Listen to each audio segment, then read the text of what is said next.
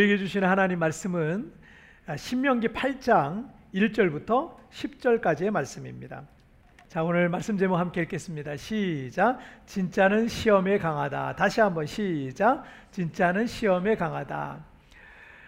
아, 우리나라의 삼성 스마트폰이 지난 수년 동안 세계 판매량 일 위를 이어왔는데 애플이나 삼성이 스마트폰 시장에 본격적으로 뛰어들기 전만 해도 약 팔십 년간 이 무선통신을 비롯한 아이티 분야를 이끌었던 회사는 미국의 모토롤라라는 그런 회사였습니다.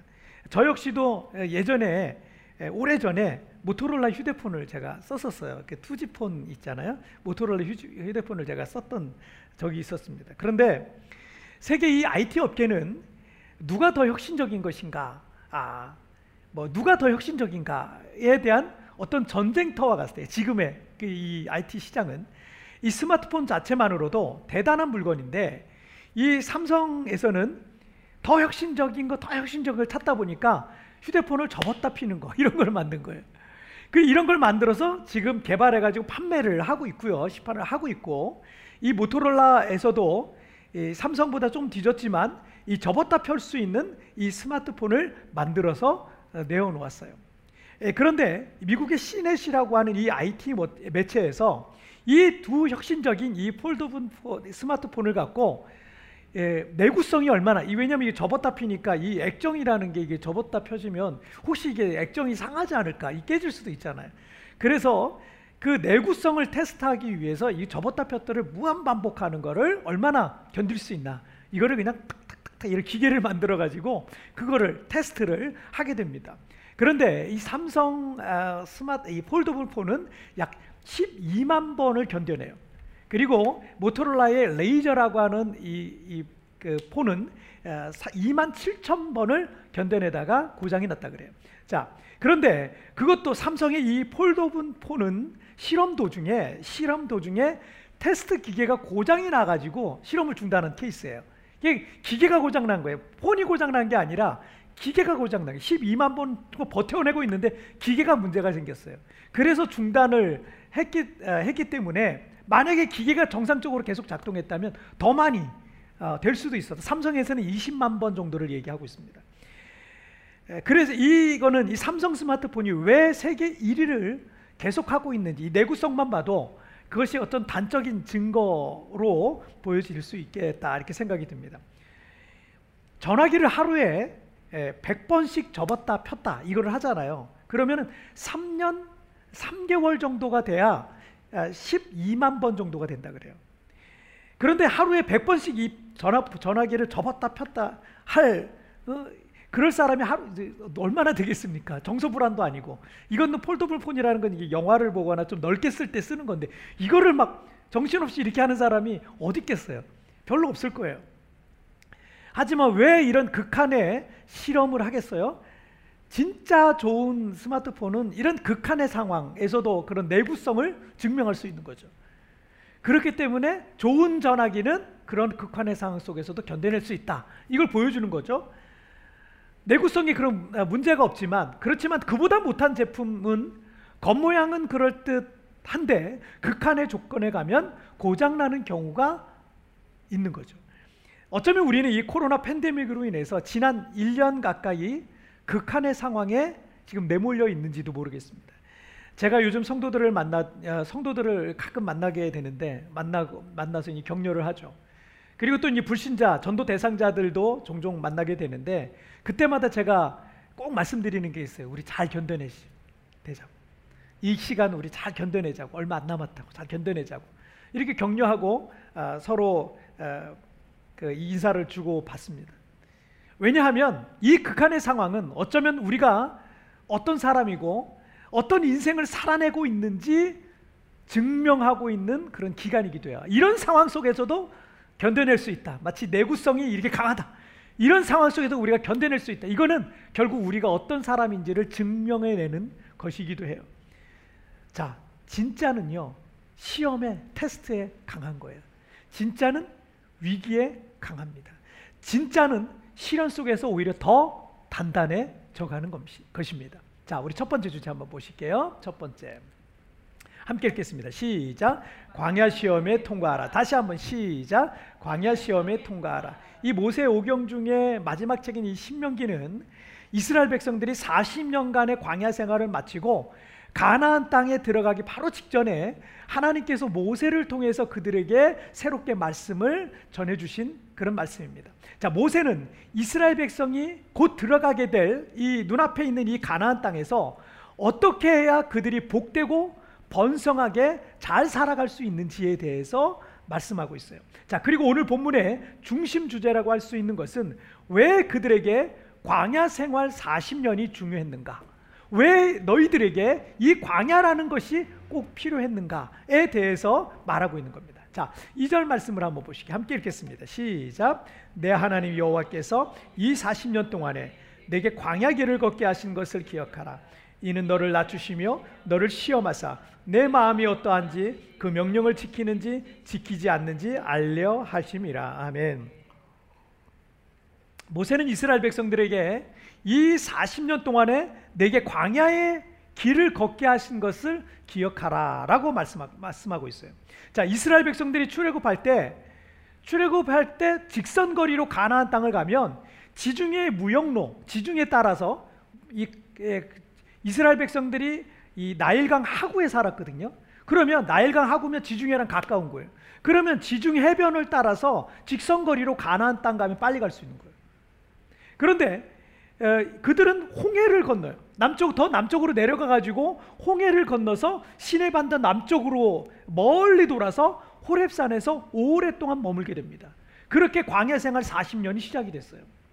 하지만 애굽에서 가나안 땅까지는요, 또는 호렙산에서 가나안 땅까지, 호렙산에 도착했어도 호렙산에서 가나안 땅까지도 넉넉 잡아 한 두 주 정도면 다 도착할 수 있는 거예요. 그 거리가 그 정도밖에 안 돼요. 하지만 그들은 사십 년 만에 지금 가나안 땅에 도착해 있는 거예요. 물론 그들의 선조들을 그들의 선조들이 그 열두 정탐꾼의 보고가 있었던 이 가데스 바네아에서의 불신앙과 불순종으로 인해서 광야 사십 년이라는 이 징벌이 그들에게 내려졌던 겁니다. 하나님께서 이스라엘 백성들을 출애굽시키셔서 곧바로 가나안 땅에 입성시키실 수도 있잖아요. 그만한 능력이 있으시잖아요. 얼마든지 그게 가능하신 분이시잖아요. 하지만 그들이 출애굽한 지 얼마 안 됐을 때는요, 하나님을 제대로 알지도 못했고요, 하나님의 말씀이라는 율법도 받기도 전이었어요. 하나님의 말씀도 그래서 몰랐고요, 하나님의 그, 그들의 마음도 어떤 불신앙과 불순종으로 가득했기 때문에 적과 꿀이 흐르는 이 가나안 땅에 일찍 도착했을지라도요, 그들은 약속의 땅의 이 풍요로움에 젖어서 하나님을 구하고 찾는 신실하고 거룩한 백성으로서는 그들이 살지는 못했을 것입니다. 이 절 하반절에 보면 이는 너를 낮추시며 너를 시험하사 내 마음이 어떠한지 그 명령을 지키는지 지키지 않는지 알려하려 하심이라 라고 말씀하고 있어요. 하나님께서 이스라엘 백성을 사십 년 동안 광야에 두신 이유 중에 하나는 너를 시험하사라는 표현을 통해서 우리가 찾아볼 수가 있어요. 영어 성경에 보니까 여기서 이 시험이란 말을 테스트라는 말로 어, 단어를 쓰고 있습니다. 자, 우리 학생들이 한 학기 동안 공부하고 기말고사를 보는데 그 시험을 잘 통과해야 그 학기를 다음 학기를 갈 수가 있는 거예요. 일 학기 끝나면 이 학기를 가려면 그러려면 일 쿼터 끝나서 이 쿼터를 가려면 이 시험을 잘 통과해야 다음 쿼터에 갈 수 있는 거예요. 자, 그 학년을 보내는 동안 모든 시험을 잘 통과해야 다음 학년에 진급을 할 수가 있는 거예요. 학점 미달인 학 다음 에, 학생들이 다음 학년에 진학이 학점이 미달 다 그냥 공부하는 것만 시험 보는 것마다 다 낙제야. 그런데 다음 학년에 진학하면 그러면 이 학생은요 다음 학년에 가서 더 어려운 공부를 배워야 되는데 공부를 할 수가 없는 거예요. 아니, 그걸 따라갈 수가 없는 게 현실인 거예요. 그래서 시험, 테스트라는 것은 다음 단계를 진입하기 위해서 꼭 필요한 겁니다. 시험, 테스트라는 것은 학교 입장에서 그 학생의 실력이, 실력을 알아야 되기 때문에 필요하고요, 학생 입장에서도 자신의 실력이 얼마나 되는지 객관적으로 좀 그걸 알아야 되기 때문에 꼭 필요한 과정이 이 테스트라는 겁니다. 그래서 실력이 부족하면 시간이 걸리더라도 그 부족한 부분을 더 채워서 다음 단계로 승급을 해야 그 승급이 의미가 있는 거예요.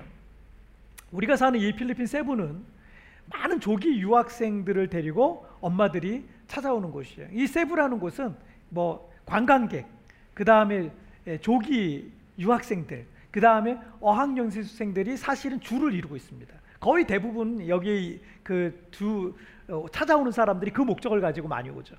자, 보통 이 조기 유학생들을 데리고 오는 엄마들은 보통 한 일 년 정도, 제가 이제 좀 있다 보니까 한 일 년 정도 예상을 하고, 좀 길게 하면 한 삼 년 정도를 생각하고 엄마들이 오시는데, 처음 오시는 학부모들의 욕심이 하나 있어요. 그 욕심이 뭔지 아세요? 우리 아이가 아직 영어를 제대로 알아듣지도 못하고 말하지, 말하지도 못하는데, 우리 아이가 한국에서 삼 학년이었는데 여기서도 삼 학년으로 들어갔으면 좋겠다라는 마음을 갖고 있는 거예요.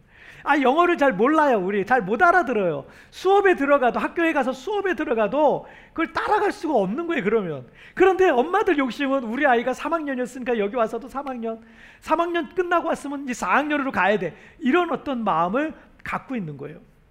왜냐하면 유학을 마치고 이제 한국에 돌아가잖아요. 한국에 돌아가서 돌아가서 친구들하고 같은 학년에 다 들어가야 되는데, 한 학년을 낮춰서 들어간다고 생각하면 우리 아이가 뒤처진다라고 생각을 하기 때문에 엄마들 그 욕심이 있는 게 당연한 거예요. 이해가 됩니다. 그런데 여기에 이 조기 유학생들뿐만 아니라 많은 대학생들, 청년들이 휴학을 하고 어학연수를 와요. 그, 치, 그 친구들의 비율도 굉장히 높습니다. 청년들 굉장히 많이 옵니다. 우리 청년들이 한국에서 대학을 다니는데, 아니 영어를 십, 십이 년을 공부하고 십사 년을 공부했는데, 대학을 다니고 있는데 영어를 못하는 거예요. 이게 많은 한국 대학생들의 고민인 거예요. 아, 나 영어를 공부를 그렇게 했는데 왜 영어를 못하는가, 이게 고민인 거예요. 그래서 휴학하고 영어 공부하러 오는 거예요. 자, 무슨 얘기를 지금 드리려고 하냐면, 초, 중, 고등학교 때 우리 아이가 일, 이 년 늦는다고 해서 그래서 우리 아이의 인생이 뒤처지는 게 아니라는 거예요. 어차피 대학 가서 휴학하면 그게 그거 아닌 거예요? 그렇잖아요. 대학 가서 또 일 년 휴학하고 이 년 휴학하면 그게 그건 거예요. 아니, 오히려 어릴 때 여기 와서 영어를 자유롭게 구사할 정도가 되어버리면, 혀가 점점 굳어가는 청년 시기에 뒤늦게 여기 와서 어렵게 영어 공부하는 것보다 훨씬 더 유익이 많다는 것을 왜 생각 못합니까? 이스라엘 백성들 입장에서는 당장 지금 가나안 땅에 입성하고 싶은 마음이 간절했을 거예요. 하지만 그 마음과 신앙이 제대로 준비되지 않은 상태에서 가나안이라는 그 풍요와 축복은 오히려 그들이 부패하고 타락하게 되는 지름길일 뿐이라는 것을 하나님께서는 너무나 잘 알고 계셨던 겁니다. 그래서 그들에게 사십 년이라는 시험 기간이 필요했던 거예요. 여러분, 빨리 됐으면 좋겠어요 라고 하는 것들이 사실은 많잖아요. 그런데 하나님은 시간을 좀 자꾸 연기하시는 경우가 있어요. 우리 마음을 준비시키는 기간이라는 거죠. 우리가 코로나로 인해서 지난 일 년간 활동, 활동이 자유롭지 못하고, 뭘 하려고 해도 손발이 묶인 것처럼 이 생활과 활동에 많은 제약들이 있습니다. 저 역시도 성도들 신방을 가려고 해도 조심스럽고, 성경 공부 모임 하나 개설하기도 힘들고, 교회조차도 이 자유롭게 오고 가기가 쉽지 않았습니다. 우리 성도들도 직장을 잃고 사업장 문을 닫고 여기서 할 수 있는 게 없으니까, 외국인으로서의 어떤 의료 지원도 걱정이 되니까 그냥 한국으로 철수할 수밖에 없었던 그런 상황들이 많았습니다. 그런데 우리가 모일 수도 없고 어디를 돌아다니기도 어렵고 할 수 있는 것에 많은 제약들이 있기 때문에 그 어느 때보다 사실은 하나님을 바라보는 시간이 정말 많아진 것 같아요. 성경을 읽는 양도 많아지고요, 기도 시간도 많아지고, 개인적으로 골방에서 기도하시다, 기도하시다가 방언을 받으신 분도 있어요. 이번에 비록 온라인이지만 여러 가지 비대면 영적 훈련들을 우리가 지금 계속 하고 있고, 그래서 그 훈련에 여러 성도들이 지금 참여하고 계십니다. 그 훈련 중에 예수동행 일기라는 프로그램에 참여하는 분들은 요즘 온라인 어플을 통해서 매일 저녁마다 경건 일기를 쓰면서 하루를 마감합니다. 이 훈련에 참여하시는 분들은 그 어플을 통해서 다른 분들의 일기를 보면서 도전도 받고 은혜도 받고 있고, 댓글을 통해서 함께 격려도 해주고 함께 기도 제목도 나누고 중보기도도 합니다. 저 역시도 매일 저녁마다 경건일기를 쓰지만 우리 성도들의 그 일기를 보다가 울컥울컥할 때가 많아요. 성도들의 일기를 보다가 마음이 그냥 울컥울컥해요. 이렇게 매일 저녁을 그렇게 은혜로 마감하며 하루를 정리하니까 요즘은 정말 이 매일 저녁이 이렇게 잠드는 시간이 얼마나 좋은지 몰라요. 얼마나, 근데 은혜 속에서 잠드는 것 같아요. 너무 감사해요. 한 집사님께서 우리 한 집사님께서 필리핀 사업장 문을 닫고 한국에 들어가서 비좁은 공간에서 격리 생활을 했던 일들과, 비록 아무것도 할 수 있는 게 없었지만 지난 일 년을 이렇게 돌아보면서 감사했던 일기를 쓰셨는데, 그 내용 중에 이런 내용이 있더라고요. 나의 집을 버려두고 도망오듯 나와서 불편하고 비좁은 공간의 오피스텔에서 이 주간의 자가격리를 했다. 언제 코로나가 종식될지 모르는 불안감에 매일 아침에 확진자가 몇 명 나왔다는 이야기로 마음이 답답하고 어찌해야 하나 하는 마음이 들 때였다. 내가 할 수 있는 것은 오직 주님만 바라보고 말씀 읽고 듣고 기도하고, 아침부터 저녁까지 내가 할 수 있는 것이 없었다. 그런데 시편 이십삼 편의 말씀이 자주 자꾸 떠오르는 것이다. 주님이 계시니 두려울 것이 없다. 주님이 날 인도하고 계심이 느껴졌다. 조그만 공간이라도 지낼 곳이 있고 먹을 음식도 제공받고 너무 감사한 생각이 들었다. 코로나로 잃은 것도 있지만 이 시간들로 난 조금씩 변화되고 있었다. 세상적인 것들에 우선을 둘 때는 수많은 우상 속에, 수많은 경쟁 속에, 수많은 욕심 속에 살았지만, 지금 아무것도 할 수 없는 현실이 날 변화시키고 회개하게 하고 감사할 줄 아는 사람으로 변화되게 했음을, 하나님은 정말 우리를 향한 계획이 있으시구나 하고 느낀다. 난 이 기간이 하나님이 결코 우리를 버리신 것이 아니라 오히려 더욱더 사랑하고 계심을, 우리를 붙들고 계심을 느낀다. 코로나가 종식이 되더라도 이 마음이 흔들리지 않고 주님만 바라보는 삶이 유지되기를, 더욱더 내 자아가 없어지기를 오늘도 기도합니다. 여호와 한 분이면 충분합니다. 내겐 부족할 것이 없습니다. 우리가 지난 일 년이란 시간이 코로나가 종식이 되지 않으니 참 더디게 가는 것 같은데, 돌아보면 생각해 보세요. 일 년이라는 시간이 순식간에 가버렸어요. 휙 하고 지나가 버렸어요. 그리고 그 사이 우리는 작은 거 하나에 감사해요. 우리 막 자유자재로 돌아다닐 수 없었을 때 이제 좀 다닐 수 있다 그러니까 그게 얼마나 감사해요. 쇼핑몰 다 문 닫고 있었는데 쇼핑몰 가서 장이라도 볼 수 있으니 그게 얼마나 감사해요. 별것도 아닌데 작은 거 하나에 감사하고, 그리고 그 사이에 우리가 단순해졌어요. 단순하게 살게 되고 많은 욕심들 내려놓고, 인간의 힘이 얼마나 무력한지를 깨닫고 날마다 하나님의 도움만을 바라고 은혜만을 바라면서 매일 주님을 바라보는 그런 훈련을 우리가 사실은 지난 일 년 동안 해오고 있었어요. 마치 광야의 이스라엘 백성들이, 여러분 할 수 있는 게 아무것도 없는 거예요. 광야에 내던져진 이스라엘 백성들 할 수 있는 게 아무것도 없어서 매일 아침마다 내일을 그 하늘의 양식을 기다리면서 하나님을 바라보는, 그리고 그냥 그렇게 심플한 삶이 마치 지금 우리의 삶과 참 많이 비슷하다 생각이 들어요. 광야는 하나님께서 우리의 마음을 만드시는 시험인 것입니다. 하나님께서 장차 주실 약속의 땅 가나안에 들어갈 이 마음의 그릇을 준비해 주시는 거예요. 때문에 우리는 이 기간을 주님을 바라보면서 광야 시험을 통과해 나가야 되는 거예요. 이 광야 시험을 통과하는 사람들이 약속의 땅의 주인공이 될 수가 있는 거예요. 시험이 없다면 다음 단계로 진입을 할 수 없어요. 시험이 있어야만 다음 단계로 진입을 할 수 있는 거예요.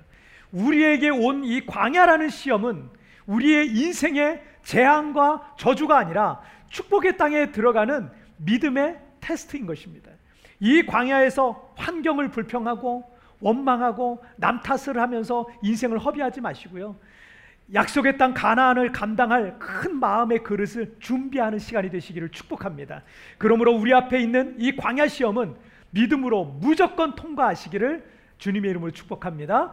자, 우리 두 번째 주제 보실게요. 함께 읽겠습니다. 시작. 겸손과 믿음을 갖추라. 다시 한번 시작. 겸손과 믿음을 갖추라. 하나님께서 이스라엘 백성들이 이 광야 사십 년을 통해서 그들에게 바라시던 두 가지 마음이 있었어요. 그것은 겸손과 믿음이라는 그런 마음입니다. 이 두 가지는 하나님께서 주시는 진정한 축복을 누리기 원하는 사람에게 꼭 필요한 거예요. 자, 삼 절 말씀을 먼저 한번 보실게요. 함께 읽겠습니다. 시작. 너를 낮추시며 너를 줄이게 하시며 또 너도 알지 못하며 내 조상들도 알지 못하던 만나를 내게 먹이신 것은 사람이 떡으로만 사는 것이 아니오 여호와의 입에서 나오는 모든 말씀으로 사는 줄을 내가 알게 하려 하심이니라. 아멘. 첫 번째는 마음의 낮아짐, 곧 겸손입니다. 교만이 패망의 선봉이라는 유명한 이 잠언의 말씀과 같이 잘나가던 사람이라도 그 마음이 높아지고 거만해지면 한순간에 몰락의 길로 들어서는 것을 우리는 정말 참 많이 보면서 살고 있습니다. 차기 대통령감으로 거론되기도 하고 수많은 사람, 국민들과 지지자들의 인기를 얻고 있고 높은 권세에 올라서 천하를 호령할 것만 같은 사람들이 교만한 순간, 거만한 순간, 말 한 번 실수하고 말 한 번 잘못한 순간요, 그냥 바닥으로 내려 꼬라지더라고요. 그런 정치인들 얼마나 많습니까? 설교 서론에서도 잠시 말씀드렸지만 무려 팔십 년 동안 무선통신 부분의 절대적인 강자였던 회사가요, 지금은 전 세계에서 명함도 제대로 내밀지 못하고 있는 그런 이유가 뭐겠습니까? 이솝우화에 보면 토끼와 거북이 이야기 나오잖아요.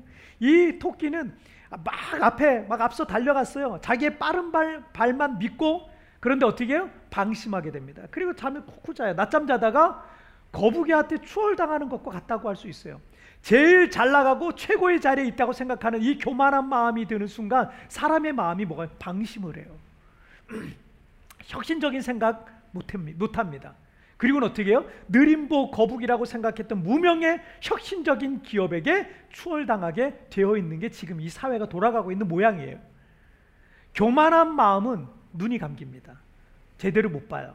교만한 마음은 눈이 감기고 목적과 방향을 잃어버리게 돼요. 그 그 좋은 환경, 그 성공한 환경, 그 풍요로움, 그 축복 속에 그냥 젖어가지고요, 앞을 제대로 볼 수가 없는 거예요. 방향을 잃어버린 거예요. 거기에 젖어서. 근데 겸손한 사람은요, 눈을 크게 떠요. 아니, 아직 지금 할 일이 너무 많거든요. 내가 배워야 될 게 너무 많거든요. 가야 할 길이 너무 많거든요. 눈을 크게 뜨고 목적과 방향이 분명합니다. 그래서 이 사람들은 쉴 수가 없는 거예요. 이천이 년 한일 월드컵에 그 히딩크 감독이 이끄는 대한민국 축구 대표팀은요, 세계 축구, 축구계의 그냥 무명과 같은 팀이었어요. 하지만 히딩크 감독의 작은 승리에 만족하지 않고 인터뷰에서 우린 아직 배고프다 이랬어요. 우린 아직 배고프다. 나는 아직 배고프다. 그 헝그리 정신은 우승 후보였던 이탈리아, 스페인, 그리고 폴란드와 같은 유럽의 강호들을 꺾고요, 세계 축구 역사에 신화와 같은 기적을 만들어낸 거예요. 여러분, 야고보서 사 장 육 절 말씀에 하나님이 교만한 자를 물리치시고 겸손한 자에게 은혜를 주신다라고 말씀하셨어요. 물은 위에서 아래로 흐르듯 하늘, 하늘의 은혜는 낮은 곳, 겸손한 마음을 갖고 있는 사람에게 흘러가는 거예요. 하나님께서는 교만한 사람 싫어하세요. 잘난 척하는 사람 싫어하세요. 높아지고자 하는 마음 갖고 있는 사람 싫어하세요. 권위를 권위적이려고 하는 사람들 싫어하세요. 하나님은요, 겸손한 자에게 은혜를 베풀어 주시는 거예요. 고개를 숙이는 사람, 엎드리는 사람, 하나님 앞에 정말 가난한 마음 가지고 있는 사람을 하나님 참 기뻐하세요. 사막과 황무지밖에 보이지 않는 광야에서 여러분, 이스라엘 백성들이 뭘 할 수 있었겠어요? 농사를 지을 수도 없고 밭에 물을 댈 수도 없고 손에 잡히는 것도 없고 아무것도 보이지 않았기 때문에 이 광야에서 여러분 할 수 있는 건 아무것도 없는 거예요. 아침에 일어나서 여러분 보이는 게 다 광야밖에 없어요. 모래사장밖에 없어요. 할 수 있는 게 아무것도 없어요. 그리고는 어떻게 해요? 최소한의 생활 속에서 매일 새벽마다 하늘에서 내리는 만나를 바라보는 거예요. 그 만나를 내려주시는 하나님을 바라보면서 살아가는 게 그게 전부예요. 이스라엘 삶, 이스라엘 백성들의 삶은 아주 심플했어요. 그냥 그게 전부였어요. 그냥 하나님께서 매일 필요한 양식만 주셨어요. 그리고 이스라엘 백성들의 그 하나님을 매일 바라보는 거예요. 만약에 내일 만나가 내리지 않는다면 모두 죽을 수밖에 없으니까 매일 하늘, 하늘에서 만나가 내리기를 하나님을 바라보면서 가난한 심령으로 살아가는 훈련을 사십 년 한 거예요. 많이 배운 사람도, 많이 가진 사람도, 실력이 있는 사람도, 힘 있는 사람도, 잘난 사람도, 예쁜 사람도 큰 의미가 없어요. 그 큰 소용이 없어요. 생계를 위해서 할 수 있는 건 아무것도, 그들이 할 수 있는 건 아무것도 없어요. 지금 여러분 한국에도 대단히 잘난 사람들 많잖아요. 우리도 대단히 많은 능력을 갖고 있었다고 할 수 있잖아요. 하지만 그걸로 할 수 있는 게 아무것도 없는 거예요. 그러니 낮아질 수밖에 없는 거예요. 겸손해질 수밖에 없는 거예요. 지난 일 년간 우리가 그 광야 속에 살던 이스라엘 백성들과 같이 참 많이 비슷한 생활을 하고 있는 겁니다. 아무리 잘난 사람도, 아무리 큰 부자도, 아무리 성공한 사람도, 아무리 대단한 나라, 나라라 할지라도 전염병 앞에 너무나도 무력한 거예요. 보잘것없는 부직포로 만든 이 마스크, 마스크로 입을 가리고 다니, 에, 이걸 입을 안 가리고 다니다가는 아무리 잘난 사람이라도요, 대통령이라도 이 죽음의 바이러스를 피할 수가 없는 거예요. 그러니 우리를 낮아지게 만드는 거예요. 코로나가 처음 시작될 때만 해도 뭐라 그랬냐면 날이 무더워지면 괜찮아질 거라는 전망을 내놨어요. 근데 날씨와 아무 상관이 없는 거예요. 벌써 일 년이 됐어요. 그 똑똑한 사람들이 예상하고 예견했던 것들이 족족 다 빗나가 버렸고, 변종 바이러스라는 것이 퍼지면서 앞으로 어떻게 이 사태가 바뀔지 알 수가 없는 상황으로 지금 변해가고 있습니다. 천구백십팔 년 유월에 일 차 세계대전이 한창일 때 스페인 독감이 퍼졌습니다. 이 스페인 독감은 전 세계의 오분의 일을 감염시켜버렸어요. 엄청난 거예요. 지금은 여러분 전 세계 인구가 칠십억 명이 넘잖아요. 그 중에 일억 명이 감염이 됐으니까 칠십 명 중에 한 명 정도 감염된 거예요. 그런데 스페인 독감이 퍼졌을 때 다섯 명 중에 한 명이 감염된 거예요. 엄청나죠. 에... 그리고 사망자는 일 차 세계대전으로 죽은 사람보다 세 배나 더 많은 약 오천만 명이 사망했다 그래요. 오천만 명이 죽었다는 거는, 이거는 정말 엄청난 겁니다. 엄청난 겁니다. 지금은 이백만 명 정도가 죽었어요. 그런데 그 강력한 스페, 스페인 독감은요, 일 년 만에 치료제나, 자나, 치료제나 백신이 없었던 상황에서 자연적으로 종식이 되어버렸어요. 지금보다 의학기술도 시설도 약도 없던 시대에 오천만 명을 죽음으로 몰아넣을 정도로 이 병은, 이 전염병, 무시무시한 전염병이었어요. 이렇게, 그런데 일 년 딱 되면서 그냥 없어진 거예요. 이렇게 자연 종식된 것을 학자들은 미스테리하게 보고 있습니다. 우리가 지난 일 년 동안 코로나라는 이 전염병과 치열하게 싸우고 있고, 전 세계가 치료제와 백신 개발에 희망을 걸고 있습니다. 물론 그런 약들이 분명 도움이 될 거예요. 코로나 종식에도 영향을 줄 수 있을 것이라고 생각합니다. 하지만 변종 바이러스도 자꾸 생겨나고, 백신의 부작용도 걱정이 되고, 우리가 예상치 못하는 일들이 사실은 자꾸 발생하고 있어요. 지금의 코로나와는 비교조차도 안 되는 백 년 전에 무시무시한 이 스페인 독감이 인간의 힘과 기술로 종식된 것이 아니었다는 거죠. 어느 날 갑자기 바이러스는 세계 곳곳에서 힘을 잃기 시작을 했어요. 그리고 일 년 만에 종식이 된 겁니다. 여러분, 이걸 어떻게 설명하시겠어요? 물론 이제 학자들은 이걸, 그걸 이제 집단 면역이 되고 자연, 자연 면역이 돼서 종식됐다, 뭐 이런 얘기를 하죠. 어쨌든 정확한 건 몰라요. 이걸 어떻게 설명하겠냐고요. 그래서 우리 교회에서 성도들과 함께 제가 우리 온라인 기도에 매일 하고 있잖아요. 그런데 제가 종종 그런 기도를 제목으로 올리잖아요. 어떤 기도, 기도를 올려요? 우리가 백신을 의지하지 말고 하나님을 바라보게 해달라는 기도를 늘 올리는 거예요. 백신, 백신이, 여러분, 왜냐하면 백신이 이것을 종식시킬 게임 체인저가 되는 게 아니라 결국 역사를 주관하신 하나님께서 이 전염병을 소멸해 주셔야 끝나는 겁니다. 그래서 우리 인간은 하나님 앞에 늘 겸손하고 그 하나님을 바라보고 의지하며 나아가야 되는 것입니다. 하나님께서 광야 사십 년을 통해서 이스라엘 백성들에게 주시고자 하는 두 번째 마음은 믿음입니다. 믿음. 자, 삼 절 말씀을 한번 다시 보실까요? 삼 절 말씀 보실게요. 함께 읽겠습니다. 시작. 너를 낮추시며 너를 줄이게 하시며 또 너도 알지 못하며 내 조상들도 알지 못하던 만나를 내게 먹이신 것은 사람이 떡으로만 사는 것이 아니요 여호와 입에서 나오는 모든 말씀으로 사는 줄을 내가 알게 하려 하심이니라. 아멘. 자, 광야에서 농사지을 땅도 물도 없는, 정말 아무것도 없는 곳이었어요. 그런데 하나님께서 사십 년 동안 이스라엘 백성들을 어떻게 해요? 먹이셨다는 거예요.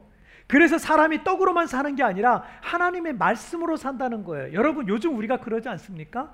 요즘 우리가 최소한의 먹을 걸 가지고 먹고 살아요. 그런데 우리 정말 낙심해 있고 지쳐있는 사람들 정말 많잖아요. 그런데 그분들이요, 하나님의 말씀을 받을 때마다 그분들이 다시 일어나더라고요. 요즘 예수동행 훈련을 하시는 분들도 그들, 그분들 중에 한 분들이시고, 그리고 구십 일 성경 통독을 통해서 성경 부지런히 읽는 분들도 그 말씀을 통해서 자꾸 힘을 얻는 거예요. 참 신기하죠? 사람이 떡으로만 사는 게 아니에요. 그리고 사 절을 보시면 이 사 절 말씀도 보실게요. 사 절 말씀 함께 읽겠습니다. 시작. 이 사십 년 동안에 내 의복이 헤어지지 아니하였고 내 발이 부르트지 아니하였느니라. 하나님께서 사십 년 동안 이스라엘 백성들을 부족함이 없이 먹이시고 입히시기까지 했다는 거예요. 광야에서 하나님에 대한 믿음이 없이는 한순간도 살 수가 없었던 거죠. 영국의 철학자요 또 자연과학자이면서 신학자이기도 했던 로저 베이컨이라는 분이 만일 누가 믿음을 잃었다면 그에게는 의지하고 살 수 있는 무엇이 남았는가라는 말을 했어요. 코로나로 인해 우리가 그동안 의지하고 살았던 많은 것들을 잃었어요. 하지만 하나님에 대한 믿음이 있는 사람들은요, 이 인생의 광야길을 걸을 때 낙심하거나 두려워하지 않습니다. 왜냐하면 하나님께서 결국 우리를 이 광야에서 약속의, 약속과 축복의 땅인 가나안으로 인도해 주실 것을 믿기 때문입니다. 하지만 이 인생의 광야길을 걷는 이들이 믿음을 잃었다면, 하나님에 대한 이 믿음이 없다면 그분에게는 과연 그가 의지하고 살 수 있는 무엇이 남아있겠습니까? 그러므로 우리가 인생의 광야길을 걸을 때 이 믿음이 필요한 겁니다. 이 믿음이 있기에 견뎌낼 수 있는 겁니다. 비록 광야를 걸으며 우리는 더 낮아졌지만 이 겸손과 믿음은 광야를 걸을 때 이 광야라는 시험을 능을, 능히 이기게 하는 도구가 될 것입니다. 자, 오늘 살펴봤던 말씀 두 가지 말씀 함께 읽겠습니다. 시작! 광야 시험에 통과하라. 겸손과 믿음을 갖추라.